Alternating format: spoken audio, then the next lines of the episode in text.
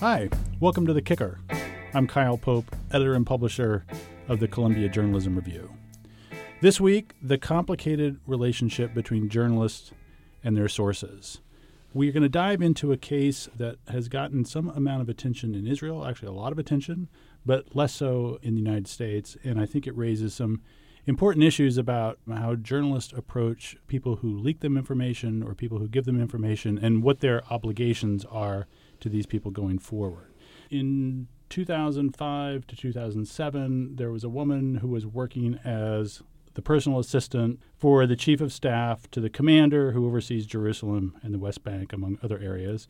As part of her job, she saw she saw a lot of information about how Israel was operating in the occupied territory, and thought that the portrayal of the Israeli occupation was not necessarily what she was reading in the press.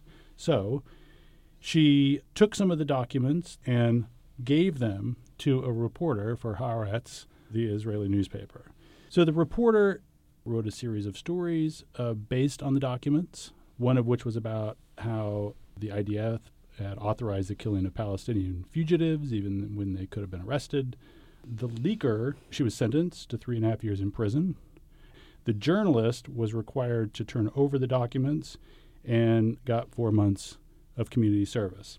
The reason this is interesting now is that in December of last year, of 2018, a court in Tel Aviv ruled that the newspaper, again Haaretz, and the reporter, whose name is Uri Blau, didn't exercise proper caution in protecting the source who had given Blau the information.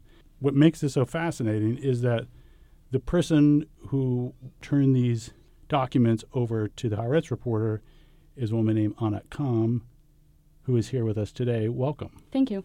Anat has written a incredibly compelling piece for CJR, which you can read on our website, about this whole chain of events. And what I think is so important about this conversation is that it, it's a rare chance for journalists to listen to somebody who is was a source of theirs, who ends up getting burned because they acted as, as a source, ends up going to jail. And now, Anat says basically, knowing what she knows now, she would never do this again. Um, and it's and it's chilling um, to think about what that means for reporters who depend on sources for information. So this all of this stuff happened when you were 22. Uh, yeah, so I grew up in a troubled city um, for a Zionist but left-leaning family. Mhm. My parents were Haaretz subscribers for decades. Did you read the paper? yeah, I knew Uri's name as a reader. That was one of the reasons I approached him with the documents because Uh-huh. I knew his work. I served at the IDF between 2005 2007, um, w- between ages 18 and 20. You had already put these documents on a USB drive, yeah? Yeah, I, I took them on a CD, Okay. and which I didn't do anything with until like a year later. Right. And was this always on your mind? Like, did, was it always on your mind? Like, I have this thing. What should I do with it? For instance, did you ever think about just writing this yourself?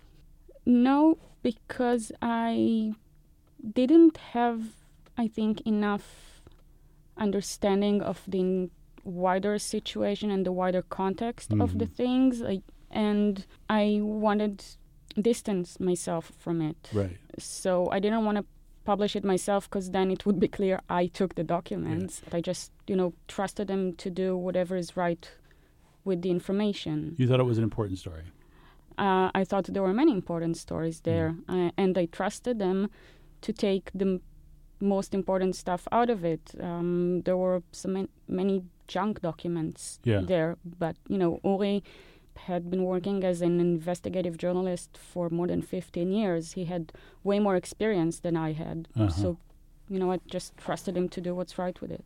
So it's interesting. You were saying um, from the time you left the IDF until um, this stuff happened, you were working as a media reporter, writing about what? Um, so media reporters, even though the Israeli media market is relatively small, there are still many interesting things there, like the intersections between regulators, publishers, network owners, consumers. You know, the 2008 crisis hit the um, um, advertising market real Mhm. bad. So Mhm. you know the media obviously suffered. And as part of being a media reporter, I covered the um, union battle within Haaretz, hmm and this is how I met Uri. And that led um, then to your decision to turn over these documents to him. How how how, what, how how how long was this negotiating process with him about all this? Or and did you talk about what your expectation of of uh, what you what you expected them to do to protect your anonymity? Well, the negotiation process took about a minute uh, because I was That's a minute you would like to have back. uh, I was a very inexperienced source. Mhm. So part of the arguments uh, in my lawsuit against Haaretz is, you know, the the differences between Uri's experience as a reporter and my non-experience as a source. Yeah. So I didn't even know what to ask. I Mhm. gave him the flash drive. Uh, it was while we were riding from Tel Aviv to Jerusalem. He gave me a ride. It was a Friday afternoon. We both went to our parents for the weekend. I gave it to Uri. I told him, I think there are some interesting stuff here for you. hmm Please don't tell anyone you got it from me, Mm-hmm. especially not to your editors in Haaretz, because I work with them as a media reporter. They Yeah. know me. Yeah. And he called me a few days later. He said, This is amazing. That's about it. We met maybe another one or two times to talk about the story. He asked for some clarifications. Um, and that's it. And on November 2008, the big assassination story uh, was published, but there were a few others Yeah. afterwards. The point that you just made is so important because you're saying that, um, and this is something that the court backed you up on, which is um, your the obligation in terms of protecting a source is on the journalist because sources obviously sometimes don't know. And and what was interesting about this is that in in the realm of people who leak information to the press, you're actually much more informed than the average person would be because you actually worked as a reporter and you actually worked as a media reporter, and the judge still said the the, the journalist that you worked with didn't offer nearly as much protection for you. So, yeah, and even though I had the advantage of being a journalist myself and being a media reporter, I never dealt with something as important as classified national security documents. Mhm. And God forbid I would disclose a source's identity, the worst thing that can happen is that you know they get fired. I went Mhm. to prison for more than two years. Yeah. In, in your lawsuit, you you argue that they um, they didn't do nearly enough to protect you, and the piece that you have in CJR details this terrifying series of conversations you had with security officials, where they basically sat you down and basically interrogated you, and you, being a 22 year old, were scared out of your mind, and um, ended up giving them what they asked for. You gave them your computer. You told them they could search your apartment, right? I gave them more than what they asked for because what they asked for was based on what they thought I had, Mhm. which was what Uri gave them. Okay, so let's pause on that point. Do you believe that that Uri or the newspaper gave them your name?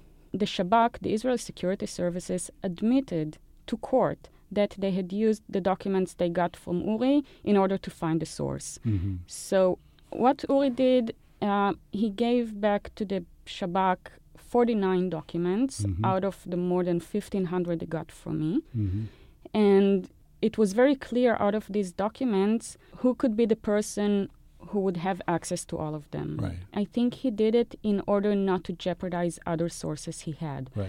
Because he only gave them stuff that you gave him, not that anybody else gave him. Exactly. Even though it wasn't specified in the agreement that he and Haaretz signed with the Shabak, he decided on his own mind to give them back only documents he got from me and thus pointing at me. And, and another important thing, I was at no point in the loop of this agreement. That's what I was going to ask. So, so when you started getting contacted by these these large men, um, did you call your Uri and say like, "Hey, these guys are here. What do I do? What are you doing? What what I- was the conversation between the two of you?" So I called a mutual friend we had and I asked him, Do you know where Uri is? And he told me, Yeah, he's traveling with his girlfriend in China. He's incommunicado. Mhm. I'm like, so I just went to the meeting at the Shabak offices because, well, like I wrote there, I was too curious uh, not to go, Mhm. and I never thought I needed a lawyer. I never thought I need someone to go with me because, like I said, I wasn't even sure it was about that. Did you did you think that he used the documents effectively and that the stories resonated? Um, the stories, unfortunately, mm, didn't resonate enough, um, but that's because of the situation in Israel. No one really cares about how bad the occupation of the West Bank is. Right. Right. And Haaretz, um, although it's a very acclaimed, respectful newspaper, it doesn't have many subscribers. It doesn't have many readers. So how long after those um, interrogations did did the indictment come? So um, after the conversation at the Shabak offices, I was taken to a formal interrogation at the police offices, and because I just gave everything away and I fully cooperated, they said they don't think I need uh, to go to, to be fully arrested, and they sent me to house arrest at my parents' house for five days. And uh, then the house arrest was extended for a few more weeks, and the indictment was filed on January of 2010. All of this happened under a very heavy gag order. Mm-hmm. Ultimately, you were indicted and charged with two counts of espionage, convicted in both as part of this plea deal. Uh, you were sentenced to four years and six months in prison, uh, which was ultimately reduced by a year on appeal. And then you served two years and two months. Um, you make a point in your piece saying that this was a punishment that was unprecedented in, in its length. You clearly felt betrayed. And how long did it take you to decide that you were going to essentially sort of turn the tables and sue Haaretz for the way they treated you? I found out about the agreement uh, between Haaretz and the Shabak only at the phase of discovery during my criminal trial. Mm-hmm. And at that point, I was completely shocked. At that point, I realized they just gave me away. And I think at that point, my family and I decided that we need some sort of compensation or you know help from them and at first i tried to get help from them but they never offered anything useful. They never even responded to you. You, you. you you write that you sent a letter to the newspaper's publisher who never wrote yeah so um, you know before you go to court you need to show you exhausted all Mm. other means so yeah we tried contacting mr Schocken Haaretz's publisher he never responded and n- like it's been so many years and you know i still not only in my own personal experience never really overcame everything that happened to me but you know my name in israel is still a synonym for a traitor Uh-huh. Um, how is it? Ch- what has it made you think about how journalism works? i still want to be a journalist um, it should be mentioned that you went to the Columbia Journalism School after all of this. Yeah, I, I came here for a fresh start. I just really needed to go as far from Israel as possible. And I, you know, I dreamt of uh, the J school for years, and this was just the right opportunity to do so. But I think that um, what I learned is first that no one is immune to such a thing, because you know, Haaretz is, like I said, a highly respected outlet, and if it happened to them, it can happen to anyone else. And I don't think they had bad intentions, they just really didn't care. And, you know, just like malpractice can happen even to the best surgeon, no one is immune. So, But do you think um, this is because this is really the crux of like whether there's a whether this was just a, a series of personally bad decisions on the part of this particular reporter, or whether there is a sort of bigger institutional problem where for for reasons of you know lack of resources in newsrooms or lack of dependence on official sources and official channels that this kind of danger exists in a lot of places that it's beyond just the actions of an individual reporter. Or do you have more faith in that Um, I do have more faith in that. Uh, I That's think good. I, I think in this case, um, as the court agreed with what we said, lots of what happened was um, Uri's actions Uh-huh. and Uri's decisions. T- But Uri was, accompanied was accompanied by a lawyer, and Uri had editors behind him. Uri's lawyer told him not to tell me about the agreement because it may be considered an obstruction of justice, an obstruction of investigation, or something like that. Haaretz did wrong by not telling me about this agreement because Mm. it was about me. They gave away documents that they got from me, and they signed this agreement behind my back without telling me. And, you're the person who took the risk. and I'm the person who took the risk. And I think that many people wouldn't want um, criminals to match their stories. And in a way, Uri and I were both criminals. I mean, we were both um, tried and convicted of, you know, holding documents we weren't allowed to. I was also um, convicted in taking them from from the IDF um, unauthorized. But but I think there's a consensus in every democracy that journalists sometimes break the law by holding information and documents that they're not allowed to, but we accept it. And there's this gray zone of unauthorized, sometimes illegal actions that we accept as necessary for free press, for free speech, and for you know functioning democracy. Sometimes those people are our heroes. Sometimes. Um, I mean, the release of the Pentagon Papers is is was is now deemed a her- her- heroic move. And also, um, the judge wrote, um, "Keeping the confidentiality of the information sources is the very essence of free press, it is. and damaging it means hurting free speech." That's what the judge wrote in ruling for you in this case. Um, so you graduated from the journalism school last year Last year. uh, and you've uh, what have you been doing since? I'm I currently work part time for a small Israeli website. I freelance a little for some Israeli outlets. The fallout, the consequences of what happened to me more than 10 years ago is still felt in the most unexpected places. You know, I graduated from Columbia Journalism School, the best in its field, and I still have trouble finding jobs because I can't work because I have a criminal record from 10 years ago. Hmm. This thing keeps walking with me. Um, it should be noted that Haaretz has appealed this um, dis- judge's decision. Correct? Yeah, but what what Haaretz said uh, in their you know response for uh, for this ruling is about the chilling effect that Mhm. this ruling might have. The argument is that it will it, it, will just it will dampen journalism.